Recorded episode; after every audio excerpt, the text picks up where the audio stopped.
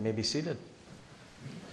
I would invite you to turn in your Bibles to Zechariah 10 as we do continue to go through the Word of God in the book of Zechariah. Zechariah, as you remember, is the longest of the minor prophets, as uh, Haggai was sent to castigate, in one sense, to chasten the people of God for their failure to uh, complete the temple. Zechariah was sent, the younger of the two prophets, to encourage the people of God in their work and to give them the precious promises of God that would sustain them in that work letting them know that the Lord's plans for them were good and that there were good things coming. Uh, Zechariah is one of the most quoted books in the New Testament. Uh, because it is so full of messianic promises. Uh, we remember that last week we, uh, we were talking about that wonderful promise regarding the Lord riding into Jerusalem uh, we were told that our King is coming to us just in having salvation.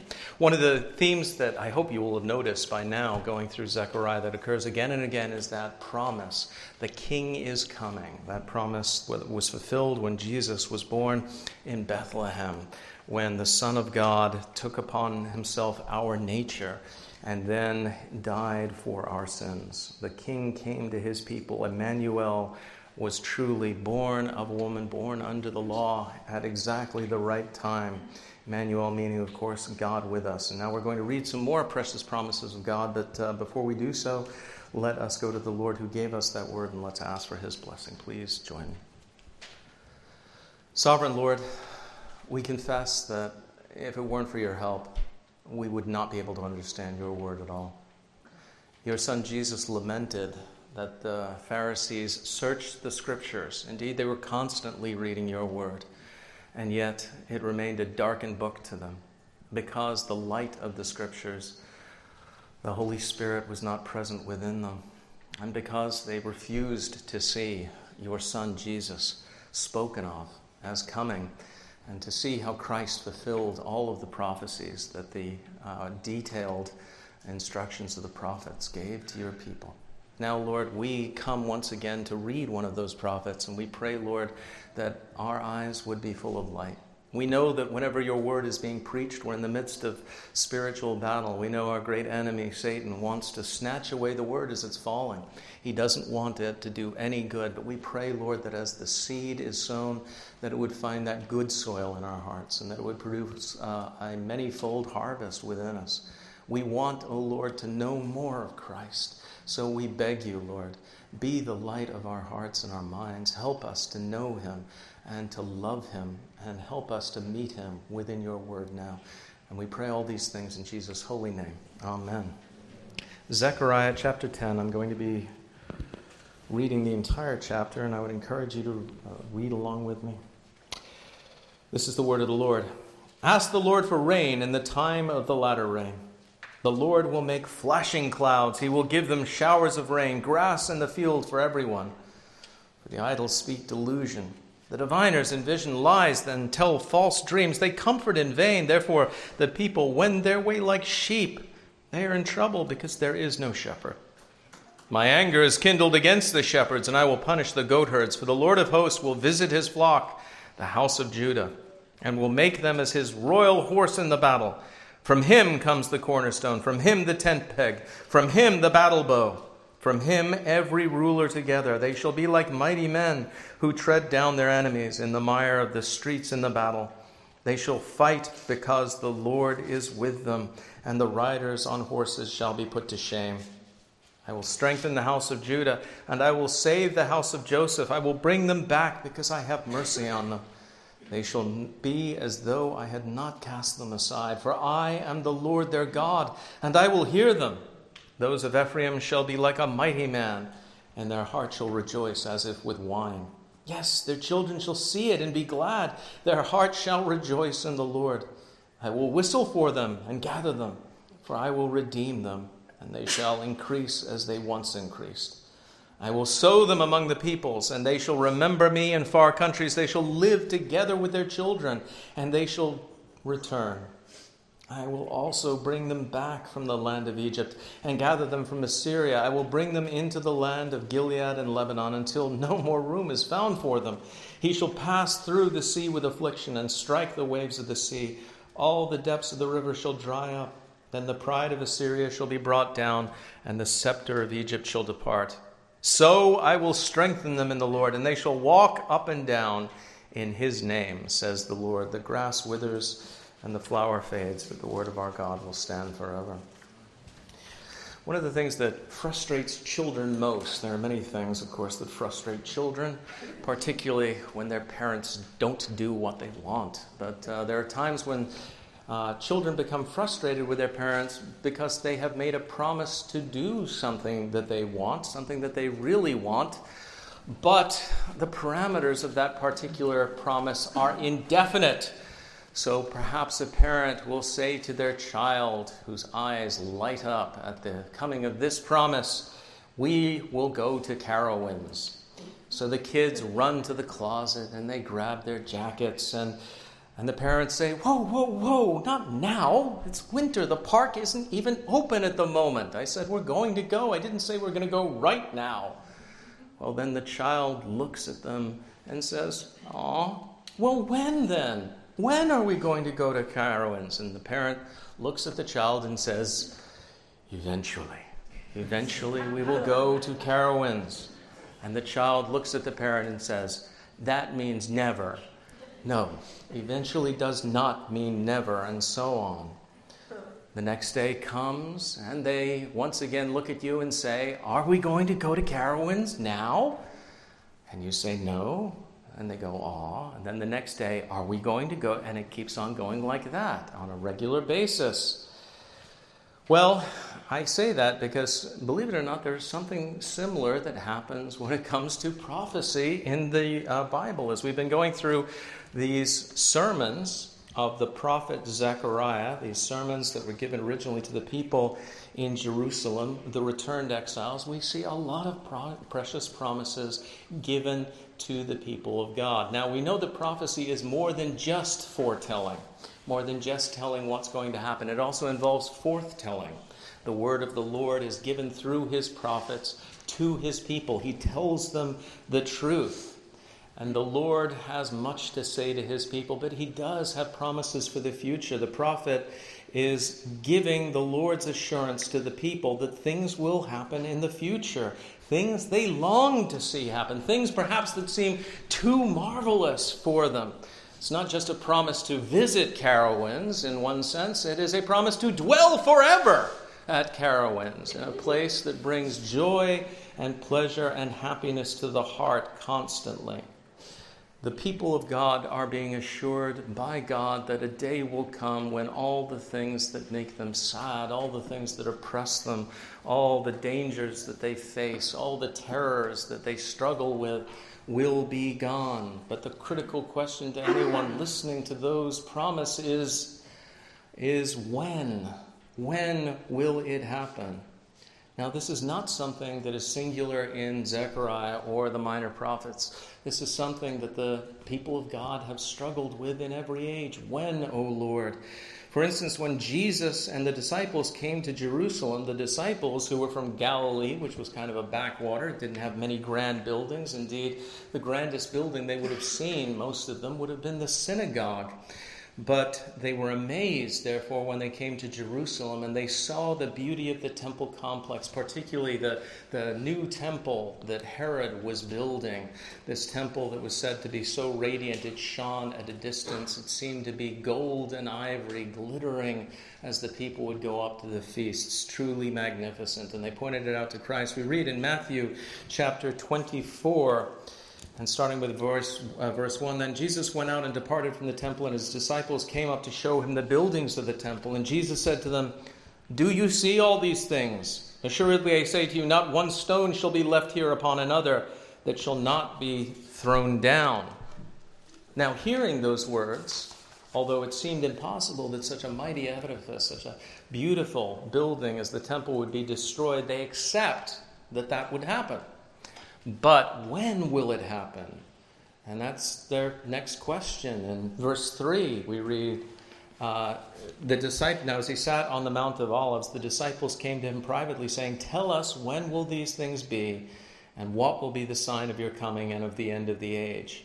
Now, notice that the disciples there presume, in asking that question, that if the temple is destroyed, then that will signify the end of this present evil age and the advent, the coming in of the age to come. They assume that the destruction of the temple will be part of the final judgment, that this will close human history in its fallen sense and usher in the new heavens and the new earth.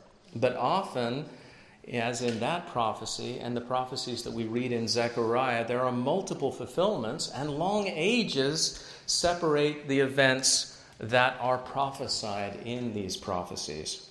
For instance, most people in Israel thought that the coming of the Messiah and the day of the Lord, that is the, the final judgment, would come right on top of one another, that they would be almost coterminous. Even John the Baptist, the last, and Jesus tells us the greatest of the Old Testament prophets, the one who pointed the way to Jesus. You remember, he was the one who pointed to Christ first and declared, Behold the Lamb of God who takes away the sin of the world. He assumed that when the Messiah arrived, all that was left to be done would be that final gathering in of his people, and then immediately the Messiah would bring in the final judgment. And that's why he preaches in Matthew 3:11, I indeed baptize you with water unto repentance, but he who is coming after me is mightier than I, whose sandals I am not worthy to carry. He will baptize you with the Holy Spirit and fire. His winnowing fan is in his hand, and he will thoroughly clean out his threshing floor and gather his wheat into the barn, and he will burn up the chaff with unquenchable fire. But having said those words, then John the Baptist found himself arrested and thrown into Herod's dungeon, languishing there. And he surely should have known that eventually the day would come when Herod would overcome uh, his superstition and he would put him to death. Herod would be willing to, to, to kill this man of God. Uh, well, languishing in that prison, John began to wonder if the final judgment isn't happening because I'm sitting here and the people of God are not free and triumphing over their enemies. Is Jesus, the one I pointed to, really the Messiah, or is he yet another forerunner? So in Matthew 11 1, we read, Now it came to pass when Jesus finished commanding his twelve disciples that he departed from there to teach and to preach in their cities. And when John had heard in prison about the works of Christ, he sent two of his disciples and said to him, Are you the coming one? Or do we look for another? Jesus answered and said to them, Go and tell John the things which you hear and see. The blind see and the lame walk, the lepers are cleansed and the deaf hear, the dead are raised up, and the poor have the gospel preached to them. And blessed is he who is not offended because of me. Now, in answering John, Jesus doesn't merely say, Yes, yes, I'm the Messiah, you have little faith. Hold on. Understand that the things that were promised will occur, not necessarily on the timetable, though that you expect them to. But Jesus doesn't answer that way. He sends him words that would immediately have taken John's mind back to Isaiah and what was said in the prophet Isaiah about the days when the Messiah came. In Isaiah 35 3, it reads, Strengthen the weak hands and make firm the feeble knees. Say to those who are fearful hearted, Be strong, do not fear.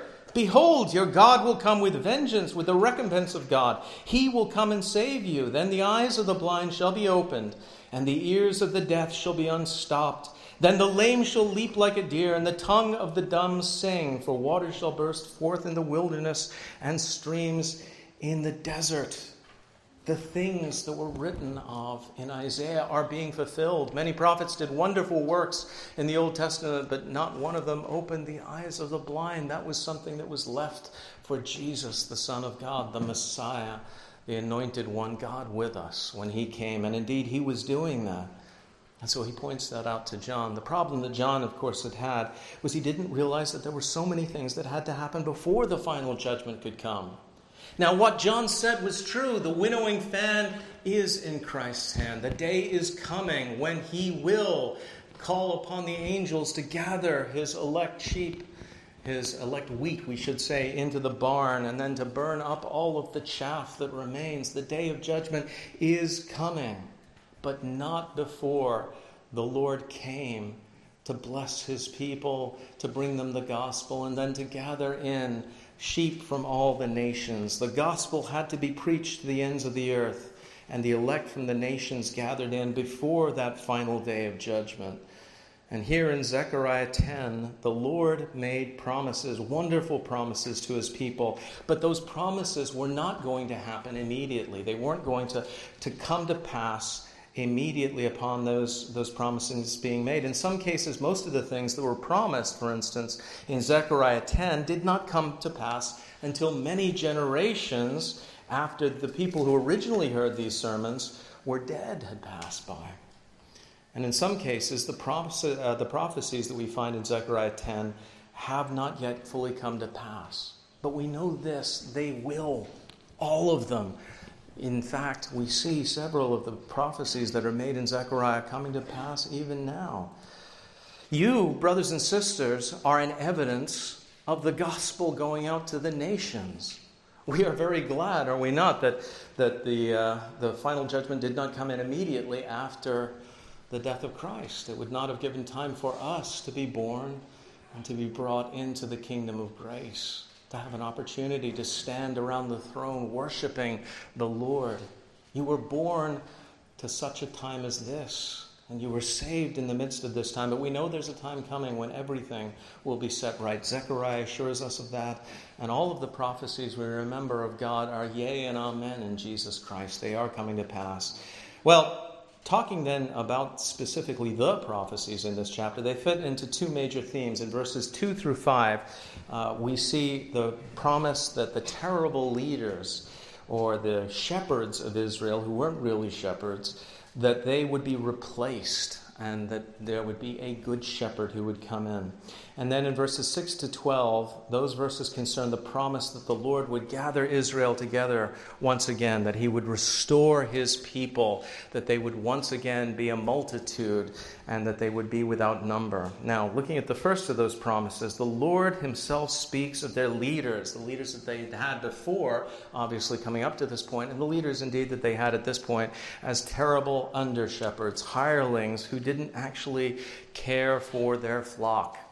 Now, uh, a good shepherd is one who loves the sheep, who's willing to lay down his life for the sheep, who leads them beside the still waters, who finds good forage for them, whose concern is for those sheep. A bad shepherd is one who doesn't care a thing about the sheep. He sees the sheep merely as a source of revenue and of income, and he is willing to shear them mercilessly. Now, while the Persians were better leaders than the Babylonians had been, still, they did not care much for the people of God, obviously. But a time was coming when good leaders would be brought in, and indeed the best of leaders. Now, the shepherds that they had had before uh, the shepherds who had uh, essentially caused them to be thrown into exile had told them the lie, lies that they wanted to hear. And we know that the leadership had listened to false prophets and spread about false dreams. They told the people things they wanted to hear. For instance, prophet uh, after prophet had stood up and said that the exile would be, would be foreshortened, the people would be brought back, Babylon would not take over the, uh, uh, Israel. They told them all of these falsehoods, and they did more damage than good. False prophets in the time of Jeremiah had given them hope that they could resist Babylon. You remember the message of the Lord was Surrender to Babylon. They are my rod. They are my instrument of chastening you. Stop resisting my will. It'll go worse for you if you do.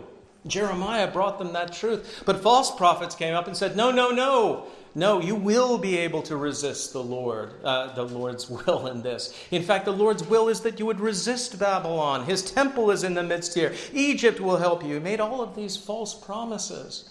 And as a result, the people resisted and died. So many of them died as a result of that, that false preaching. False preaching and promises are poisonous, and they were to God's people. And that's not just true in the time of the Bible. We were watching, um, uh, Joy and I, just a little while ago, uh, a, uh, a message from uh, Joni Eareckson Tada that was actually given at the Strange Fire Conference. And she related how, uh, as you remember Joni Eareckson Tada, you probably know who she is, but I'll I'll just recount. Joni Eareckson Tada was a, a, young woman who, at the age of 16, jumped into a lake. Her head hit a rock, and her spinal column uh, was severed. And as a result, she spent has spent uh, all of her years since uh, she was 16. I think she's 58 now, or maybe older than that. I, I think probably older than that.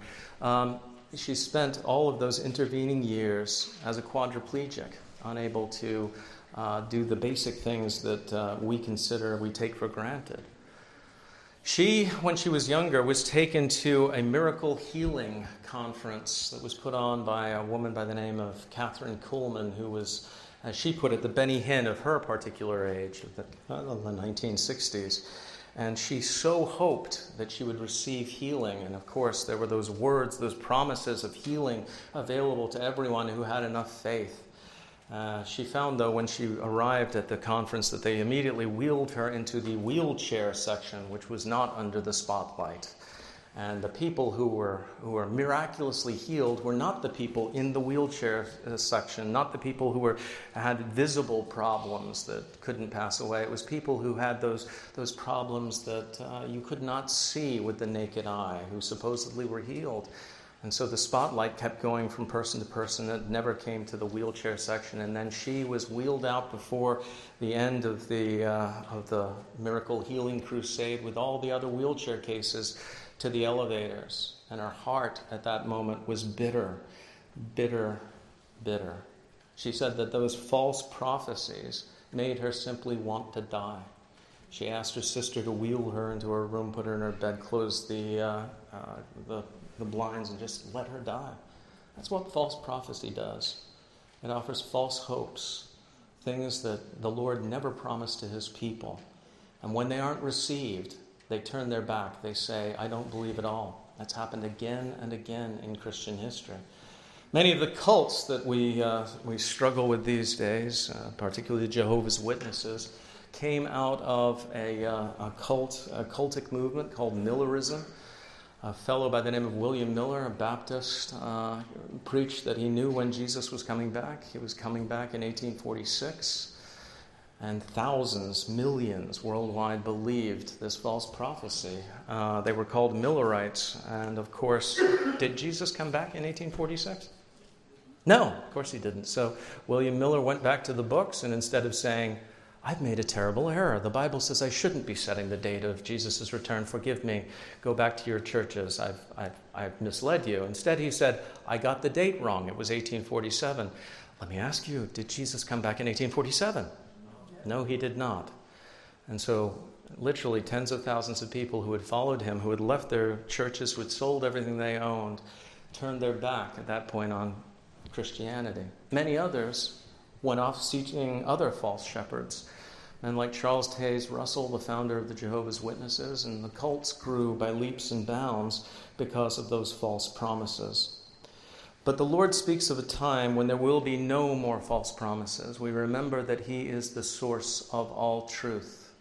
How did Jesus describe Himself? He said, I am the way, the truth, and the life.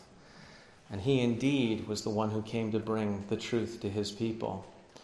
But the Lord said that they would no longer be as sheep without a shepherd. The Lord Himself would visit His flock. Now, as I said, prophecies have multiple fulfillments. There was uh, the fact that, that that prophecy that the Lord would visit his people, it was uh, first fulfilled with the restoration of the temple. We remember that the temple was the visible evidence of the Lord's presence in the midst of his people. That was where the, the sacrifices took place. It was essentially the, uh, the meeting house where God and his people met in the midst of the nation. The nation would be restored. Indeed, it was.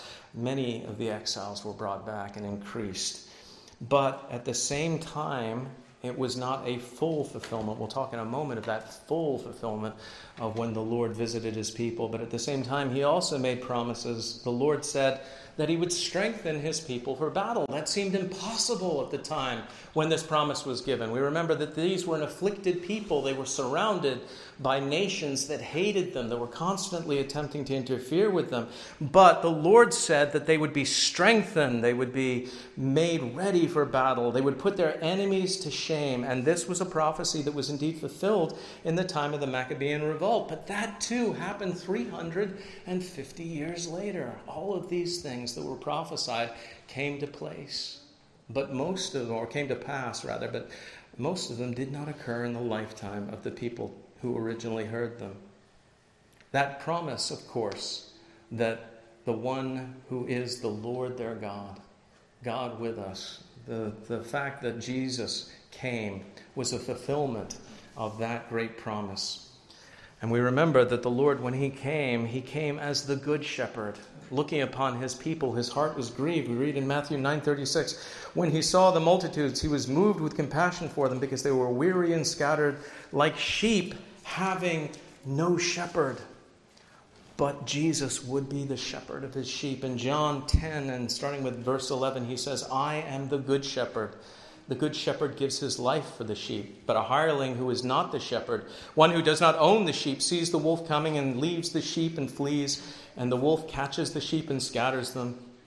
The hireling flees because he is a hireling and does not care about the sheep. I am the good shepherd, and I know my sheep and am known by my own.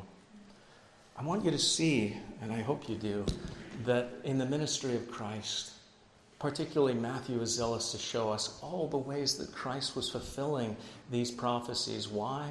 Because those prophecies were not just made for the people in the time of Zechariah, and they weren't made for the people in the time of the Maccabees alone. They were made for you and I, brothers and sisters. We can see the way that all of these prophecies were made and then came to pass or are coming to pass. Now, regarding the restoration of the nation, speaking of are coming to pass, the Lord says he will whistle to them. And this was the way that a shepherd would whistle to his sheep, and they would come running to him. Uh, believe it or not, there was a time before shepherds used sheepdogs, and they actually used, instead of training the sheepdog, they would train the sheep to recognize their voice and to recognize the calls that they had. Uh, I am told that there are actually still trials in certain parts of the world where they don't use uh, sheepdog trials are wonderful to watch, but they are actually trials where the shepherd shows his mastery of his own sheep, that they hear his voice and they come running. And the Lord says that that day is coming to his people when his people will hear his voice, know him to be the good shepherd, and they will come to him.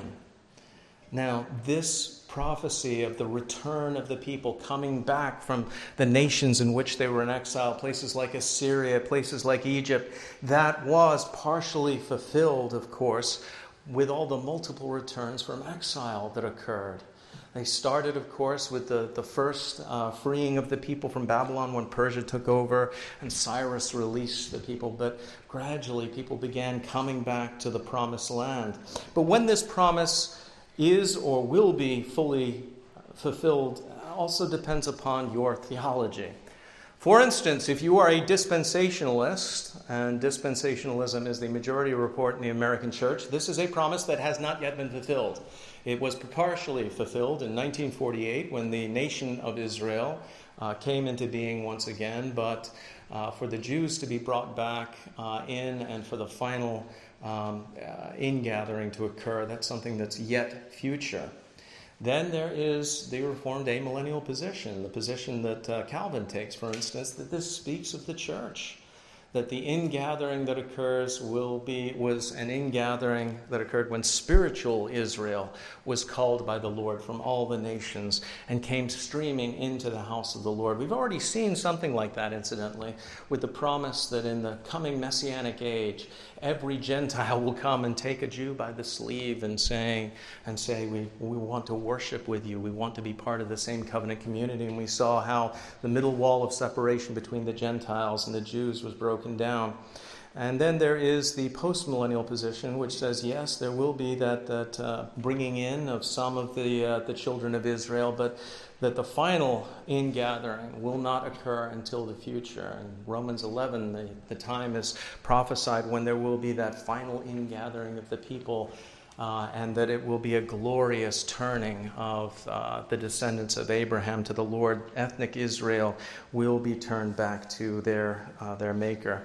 Um, both, I, I believe that the amillennial position and the post-mill position on this are both uh, certainly in keeping with the Word of God. I do not agree with the dispensational position, Uh, but nonetheless, we are given this one great assurance that there will be that great ingathering. I do believe, although I, I, I, would call myself amillennial when it comes to eschatology, I do look forward to a time when there will be a great ingathering of ethnic Israel, when the hearts of the sons of Abraham will be turned towards their Messiah. I believe that that is something yet future, but yet something that we should be working forward, or looking forward to, and working towards. Um, now, let me give you some applications of the promises that were made.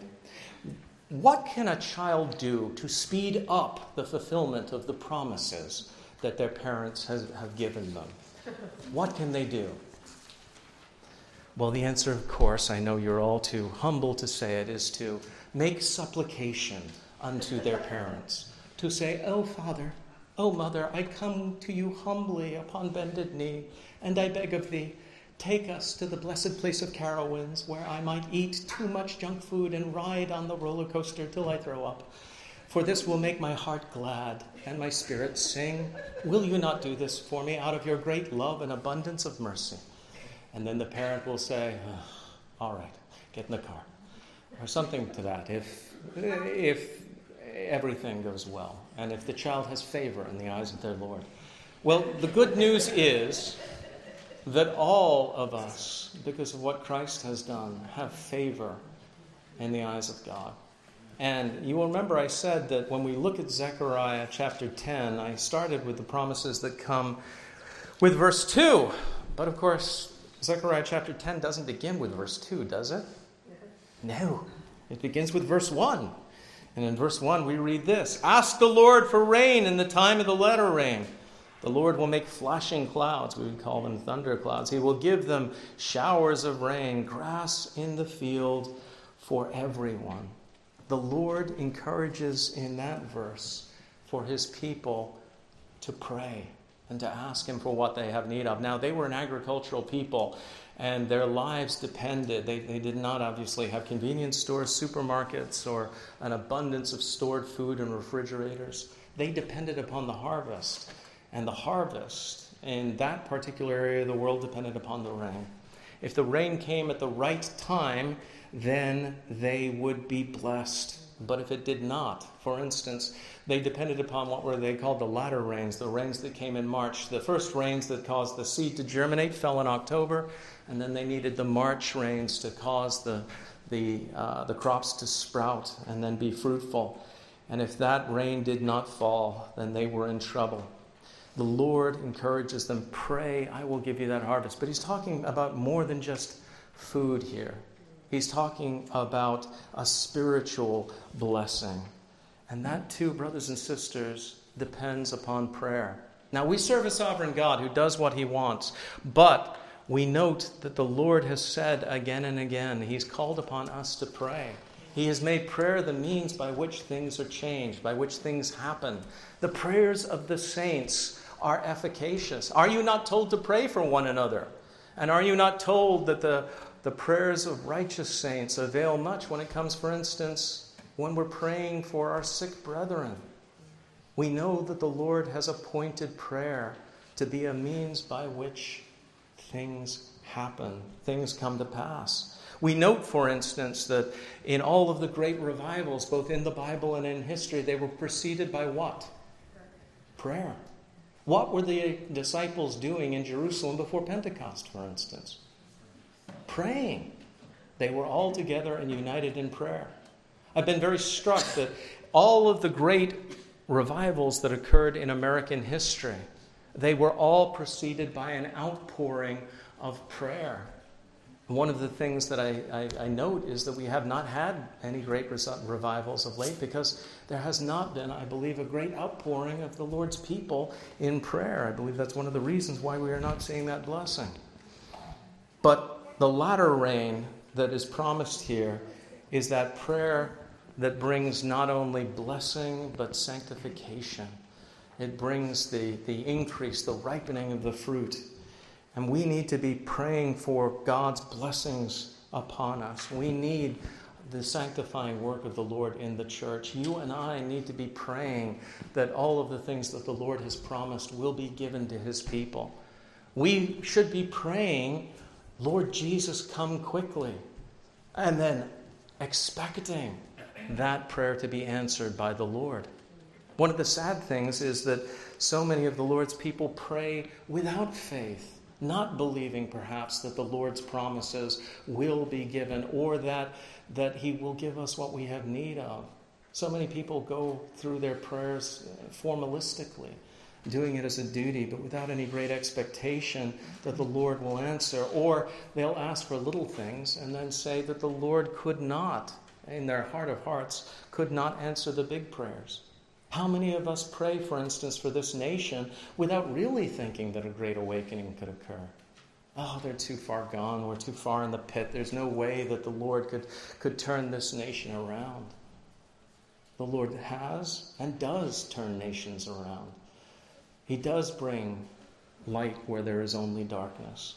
The Lord has done greater things than to turn America around. The Lord saved us from our sins by bringing His Son into the world. He overcame the mightiest empire on earth through the preaching of the gospel. He created the heavens and the earth in the space of six days by the word of His power. I don't think changing one nation is beyond his capacity, and yet sometimes I pray like that's the case. I pray without any expectation that these things will happen.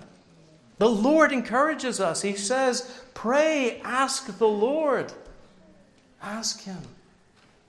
How often are we told in the Bible, in essence, you do not have because you do not ask? we fail to pray and then we grumble about the lack. Brothers and sisters, let it not be the case that we are silent in a time of need. Should we be crying out to the Lord for the things that He has promised? Yes, absolutely. We should be praying for not only change in our nation, but change in ourselves, remembering that Reformation begins with us, revival begins with us, and it needs to begin in the house of the Lord. But also, we need to remember as we trust in the promises of God that many of those promises have not yet come to their full fulfillment. Regardless of when the Jews are going to be gathered in, we know that the day is coming when the Lord will return. He promised that he would come back. You remember in Acts chapter 1, the Lord said to them when they asked, Lord, will you at this time restore the kingdom to Israel again and again? Is it this time? Is the kingdom to be restored? And the Lord Jesus asked, uh, or rather answered, It is not for you to know times or seasons which the Father has put in his own authority, but you shall receive power when the Holy Spirit has come upon you, and you shall be witnesses to me in Jerusalem and in all Judea and Samaria and to the ends of the earth. And that surely came to pass. The Holy Spirit descended upon the church and gave them that, that wonderful power to transmit the message to do miracles in Christ's name, to authenticate the scriptures that they were laying down, and then to carry the message beginning in Jerusalem to the ends of the earth. And that is indeed happening. The Lord has promised. In fact, the angels rebuked the disciples, and after Jesus ascended, you remember they kept staring up into heaven. And they said, "Why are you watching? You know, waiting as though he's going to come back immediately." Oh, I'm, I'm, you know, I'm coming back right now. No, no. They said he will come back. Just as he ascended, he will again descend, we are told, with a shout and with the sound of a trumpet. That day is coming. But what were they to be about? They were to be about the work of preparing for that day, gathering in the sheaves. That is what you're to be about as well. We have these great and precious promises that are made regarding the Lord's return, the ingathering of Israel, all of those wonderful promises, the undoing of all the enemies of the Lord. That day is rapidly coming. Trust in the Lord's promises. Know that these things will come to pass. Know that these promises are good. They are all yea and amen. But in the meantime, work, and more especially, what should we about, be about doing? We should be about praying. Let me ask you, as you begin a new year, to make prayer a priority in your life. And I ask you, I really do, pray for big things. Pray for this neighborhood not just a few individuals, that they would be brought to faith in the Lord Jesus Christ. Then pray for the city, pray for the nation, pray indeed for the world for its turning to the Lord Jesus Christ. Be in prayer that the Lord would grant that latter rain and that would come down and that we would see an abundant harvest as a result. We pray that the Lord, as Isaiah said, would rend the heavens and come down. We pray that He would do that spiritually and also physically in the return of Jesus Christ. Be in prayer for those things this week, this month, this year. Pray constantly for the return of the Lord. Looking forward to that, knowing that it will surely come to pass. Let's go before the Lord who's given us these promises. Lord, we confess that, like little children, sometimes we are an impatient people. We want all of the promises to be fulfilled now, now, now. We ask for immediate sanctification. We ask for immediate change, immediate revival. We ask for everything to happen yesterday, Lord. But we know that everything is proceeding according to your timetable, that things will not happen before the time you've appointed. And yet, O oh Lord, you appointed prayer to be a means by which that timetable is fulfilled. And so we pray, Lord, that we would be active, active not only in the process of the building of the kingdom, the ingathering of the sheaves, but also in, in prayer. Make us prayer warriors, coming to you constantly. You've told us to ask, you've told us to pray. Therefore, if we don't, we're not, we're not uh, fulfilling your command, Lord. I pray that you would make us, therefore, a prayerful people and a people who are fixed upon the promises that you've made, knowing that all of them are yea and amen in the Lord Jesus Christ. We pray all these things in Jesus' holy